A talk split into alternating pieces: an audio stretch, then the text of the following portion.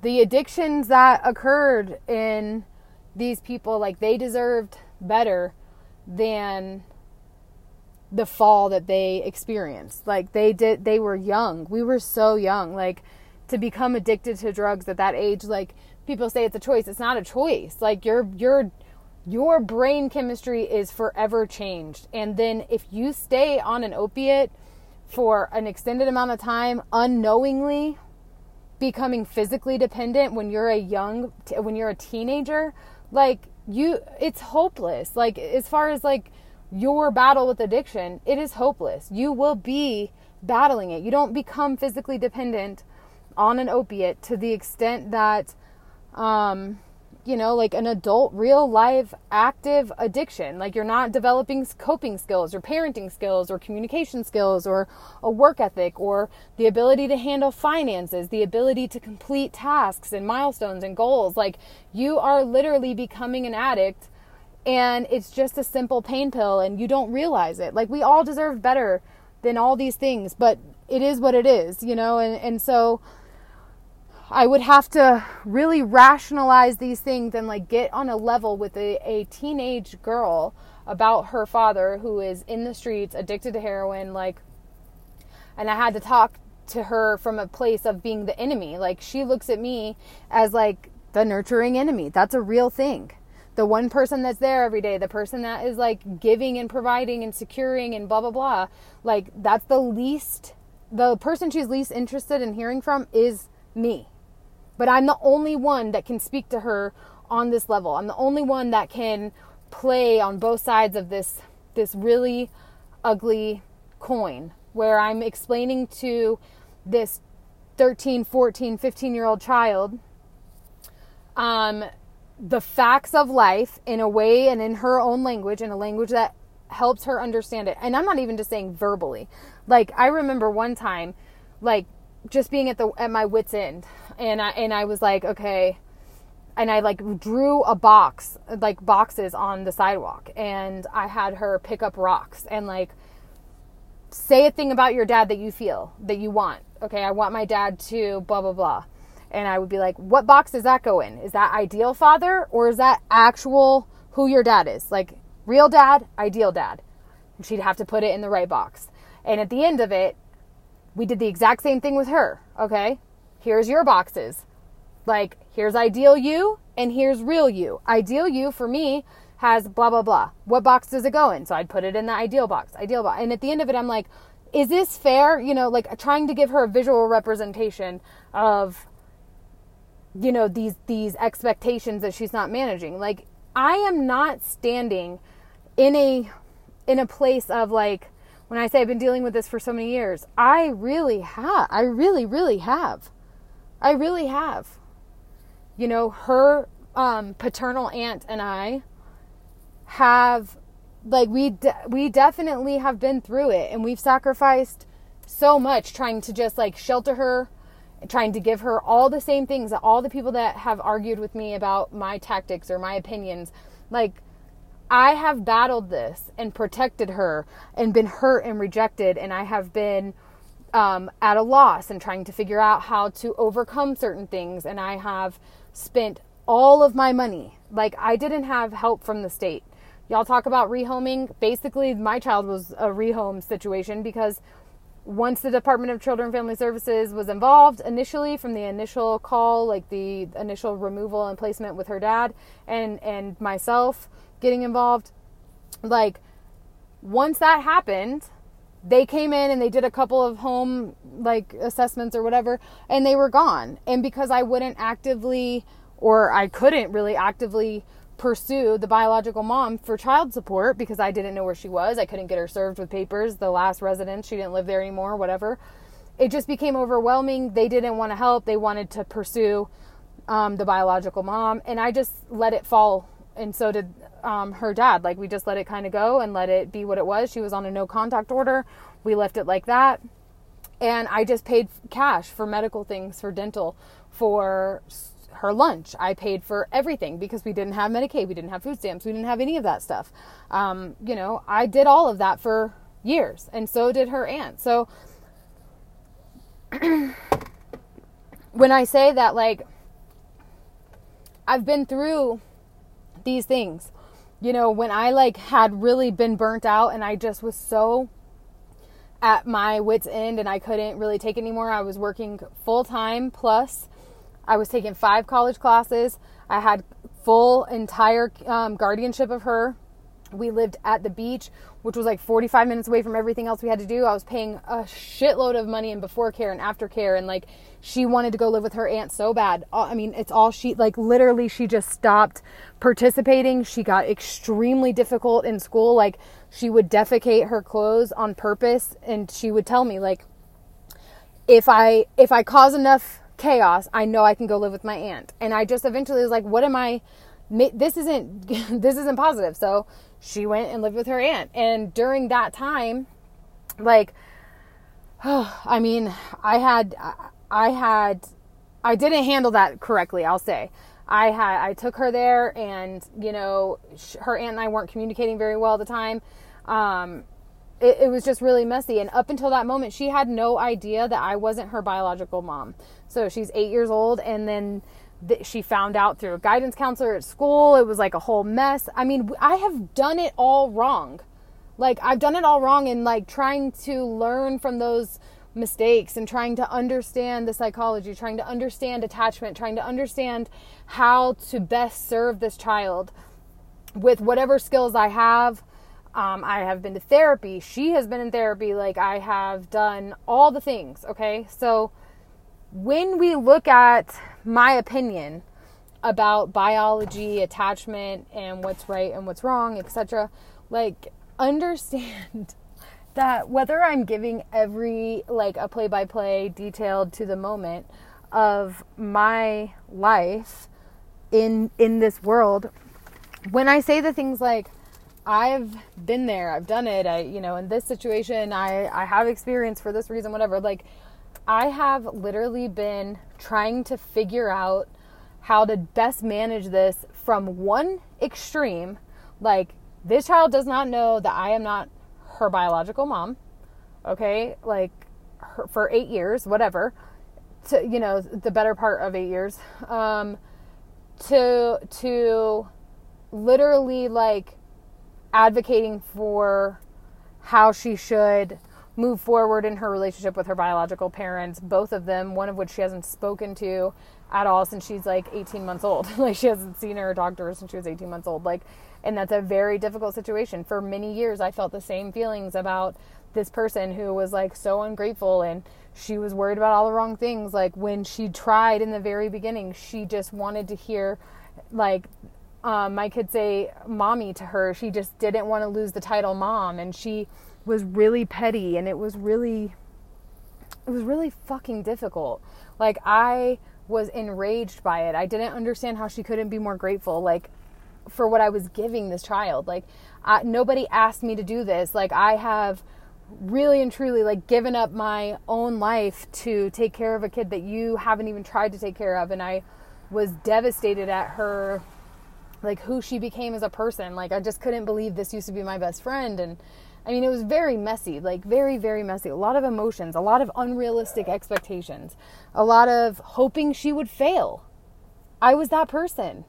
Like, it gets to a point where you're like, you know, I want you to fail. And, and you somehow rationalize that. Like, you think, um, if you keep failing and I keep doing the right thing, this will bring us closer, or this will validate my position, or this will make it easier for me to win in court or like try it if you want, but you've only failed. So you just keep failing and I'll keep not failing and then eventually you'll be obsolete. Like that's not how it works. This isn't um, a game of strategy. It is it is illogical, it's emotional, it's it doesn't make any sense.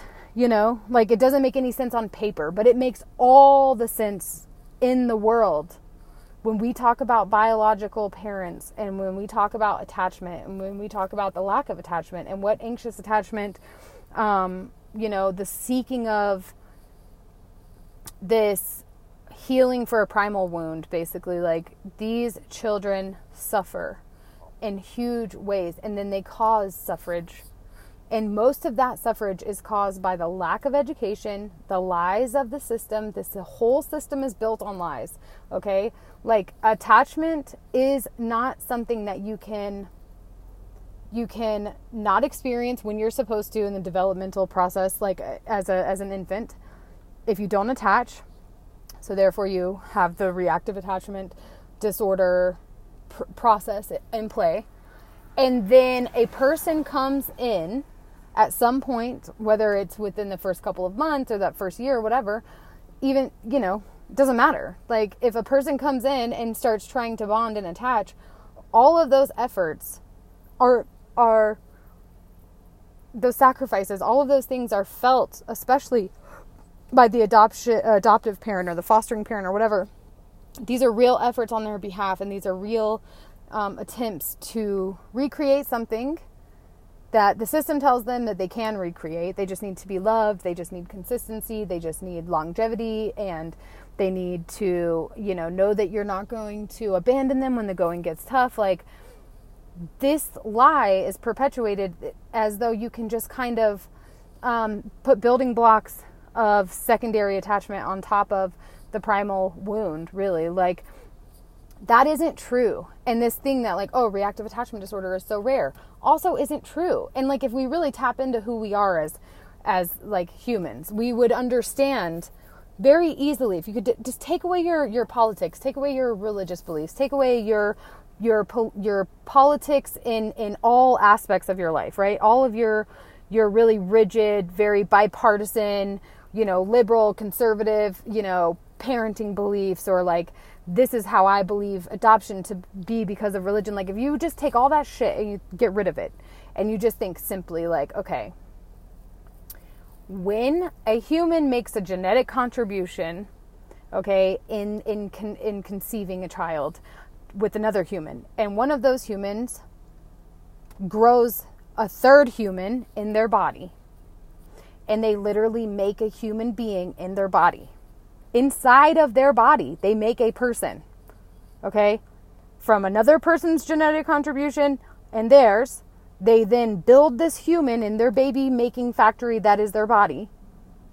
This child is literally built of their genetic components, their DNA. They are made inside of this woman.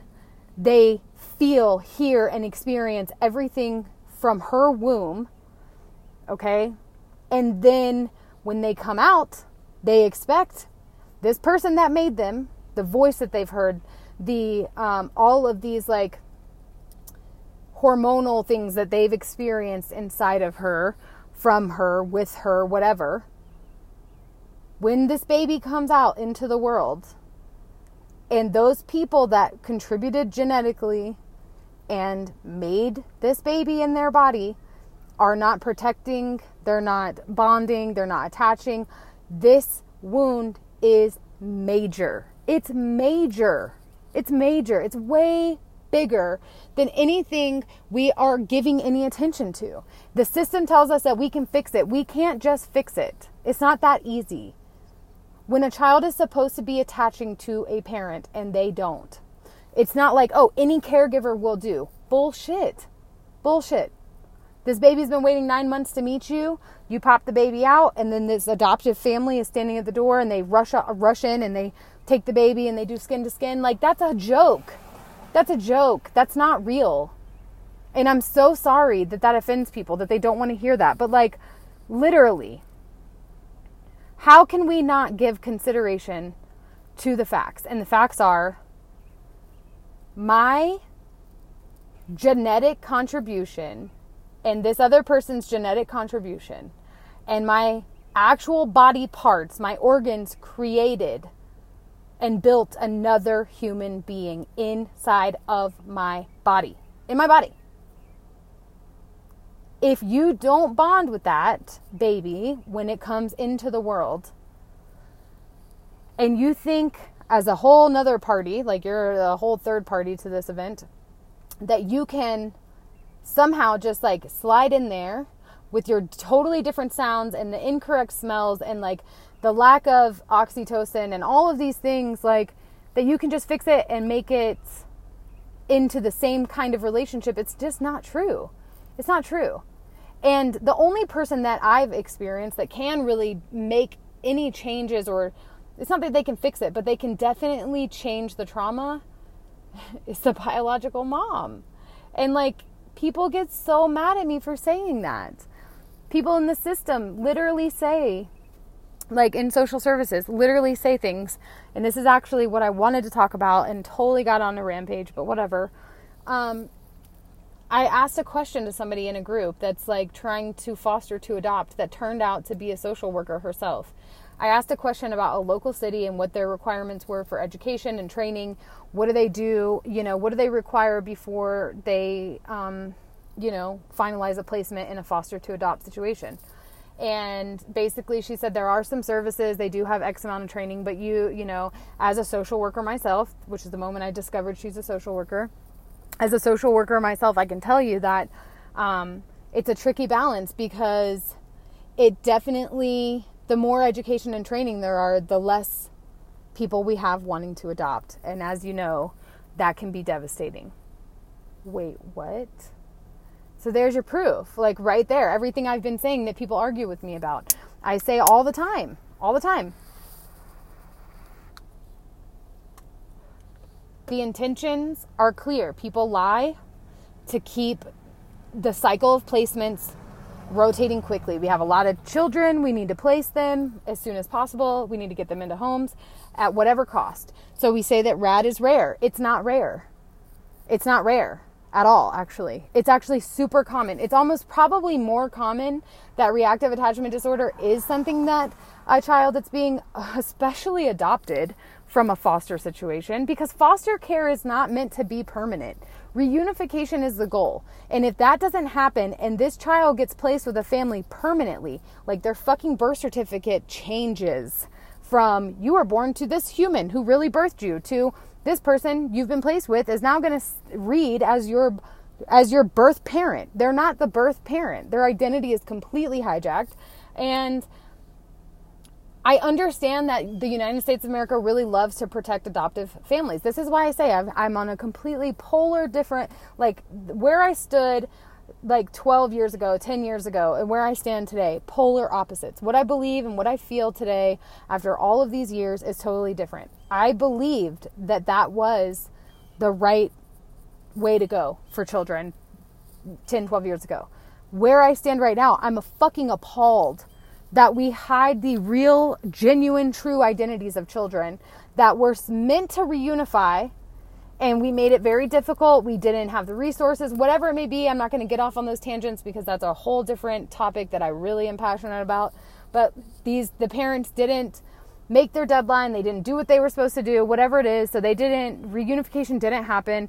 And now these foster parents who have been rooting for the parents a lot of time, a lot of time, they've been rooting for the parent to fail, making it difficult for the parent to win at every possible junction, like juncture, like they they definitely are not hoping that the parent, the biological parents reunify after it's been three years or whatever it may be. So they win, right? Like the parent fails, they're going to close the case. They need to go ahead and terminate rights, and they um, adopt these foster to adopt children. They permanently place them with this family, with this couple, with this whatever. So now this child, however old, has a birth certificate that says they are of these other pa- parents, and they're not. And we're pretending that this is something that these children should be so grateful for. Like they should be so grateful that you've made this wonderful sacrifice to like rescue them from the the you know like being an orphan or being like a, a ward of the state. You know these terms that get used all the time. Do you want to go to foster care? Like you have no idea. Well, no, like I do want to go back to foster care because at least in foster care I had the right or the option or the possibility of be re, being reunified with my biological family. Um, now that I'm in a permanent placement with this beautiful house and these beautiful sacrifices and this wonderful education and all this financial opportunity or whatever it is that you're offering me, like now that closes the door and a relinquishment, a termination of rights. It's a it's a whole another trauma. Like it's it's really really devastating. And whether that child is 3 years old or 13 years old, it doesn't matter. Like the limbic system knows. The the child knows. and that's why there's always not always but many times there's there's a very strong um combative essence in the child. They don't want to integrate. They're not, or they do. They do want to integrate because they want to make you happy and they want all the the feelings that are like instigating this fight or flight response. And they're like always in survival mode. Like they want to relax and they want to feel like they're part of this and they they want to let their guard down, but they can't. And it's just like a, a lot on a fucking kid. It's a lot on a fucking kid when all a kid wants is that person that made them inside their body to like show up for them.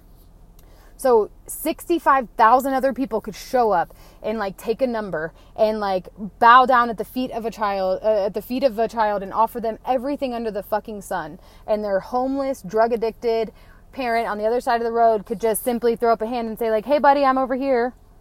That child will 95% of the time choose their fucking biological parent. And like people want me to say something that isn't true they want me to say something about this that isn't fact and i don't know what else to say. Like i just i don't know. Like use your real true intellect. Like like dig really deep and think about these these statements. Like what makes you believe that like rushing through a fucking template guideline expectation of a case plan for a parent and them not being able to obviously meet these expectations when they're at their bottom like that going through that them failing and then you stepping up as an outsider is like the best possible choice in, allocation of resources for a child. It's just it's silly to me. It's silly to me at this point in my life and where i sit after all of these experiences i've had. By the way my child with her biological father doing better than ever sadly for me, right? Like, I mean, I couldn't make, he's sober one year and gets her and like she's, you know, really trying and doing all these things, whatever. And even when she complains about certain things that are happening, she's like, literally will go out of her way to like backpedal because no matter how tough it's been or how pissed off I get about something that I feel, you know, isn't right or whatever, she wants to make sure that nobody's going to take her from her dad because she'd rather deal with whatever the hell's going on over there than be taken away again. Like, this is her peace. This is what she's wanted. And like, now it's on him to give her a more full version of a father and like to bond with her and to hear her. And they have to work that out together. And it's hard from the outside to watch because I have all those same feelings that everybody else that listens to this podcast has. I feel like, oh, and after all these years, and who are you to say, and who are you to make the rules, and like, where were you? And like, don't forget, I know all the things, and like, blah, blah, blah. Like, I feel, and I feel like I, I feel like an outsider. I feel like it's unfair. I feel like I'm, you know, it was a thankless job and I've been overlooked, but that isn't even fact. Like, that's just my emotional, defensive, pit, pity, poor, pitiful me, petty self getting, getting too caught up on my selfish feelings and what I want and what I feel I should have instead of being realistic and logical and also happy for the truth of what's unfolding. I sent her there for a reason because things were out of control. She was doing the actual most. Okay. We moved across the country again to give her the best opportunity at education in a safe neighborhood and this whole different experience. And she totally blew it in all the most horrifying ways. And the only thing I could think is to send her to her dad. So maybe now that he's, you know, on his on his way, like maybe now he can start to, re, you know, repair. And that's exactly what's worked for her. Shocking. Like I'm not like I'm not I'm not speaking from a place of like uh, from an outsider that's been looking on to to attachment and you know caregivership and adoption and fostering like I live this every day of my life. And this isn't me telling anybody else's story. This isn't me talking about how my wife feels or how my kid feels or how her dad feels or whatever. This is me telling you my exact experience and how I ended up where I am. So there it is. That's that's what this podcast is going to be. It's going to be my the most in-depth version of my story so far. So fuck. There you go. Hopefully it helps somebody. Hopefully you guys make it through. It's way too long. It's probably extremely unorganized as usual and totally not my objective, but it's what happened. So, yeah, Reactive Attachments podcast at Reactive Attachments on Instagram, on Facebook. You can email me at reactiveattachments at gmail.com. Um, if you want to leave a message for me on Anchor, you can leave a voice message there. If you want to um, call, if you have like a desire to call or to text, I do have a phone number. I'm going to get that for you now. Um, if you want to give feedback and tell me how much you hate me, that's fine. We also have a YouTube now, so there's that. There's um, reactive attachments on YouTube. I try to put the like the a video version of the podcast up. Um, people have been asking for me to actually like do videos so that my inflection and my mannerisms and whatnot can be seen, and that's something that I am working towards, but it's not convenient for me at this time. So, the phone number, if you want to send a text or you ever need a call, you're in an emergency situation, I do have a business number for reactive attachments. The number is 719 315 0858. Again, that's 719 315 0858. So, you can leave a voicemail, you can send a text, um, and I will do my best to get back to you, you know, as soon as I can. So, check us out on YouTube, Facebook, Instagram at Reactive Attachments send me an email, reactiveattachments at gmail.com. Listen to the podcast wherever you like to listen to podcasts. And again, the phone number, if you ever have an emergency or you just want to reach out in a more direct manner, 719 315 0858. All right, guys, thank you. Bye.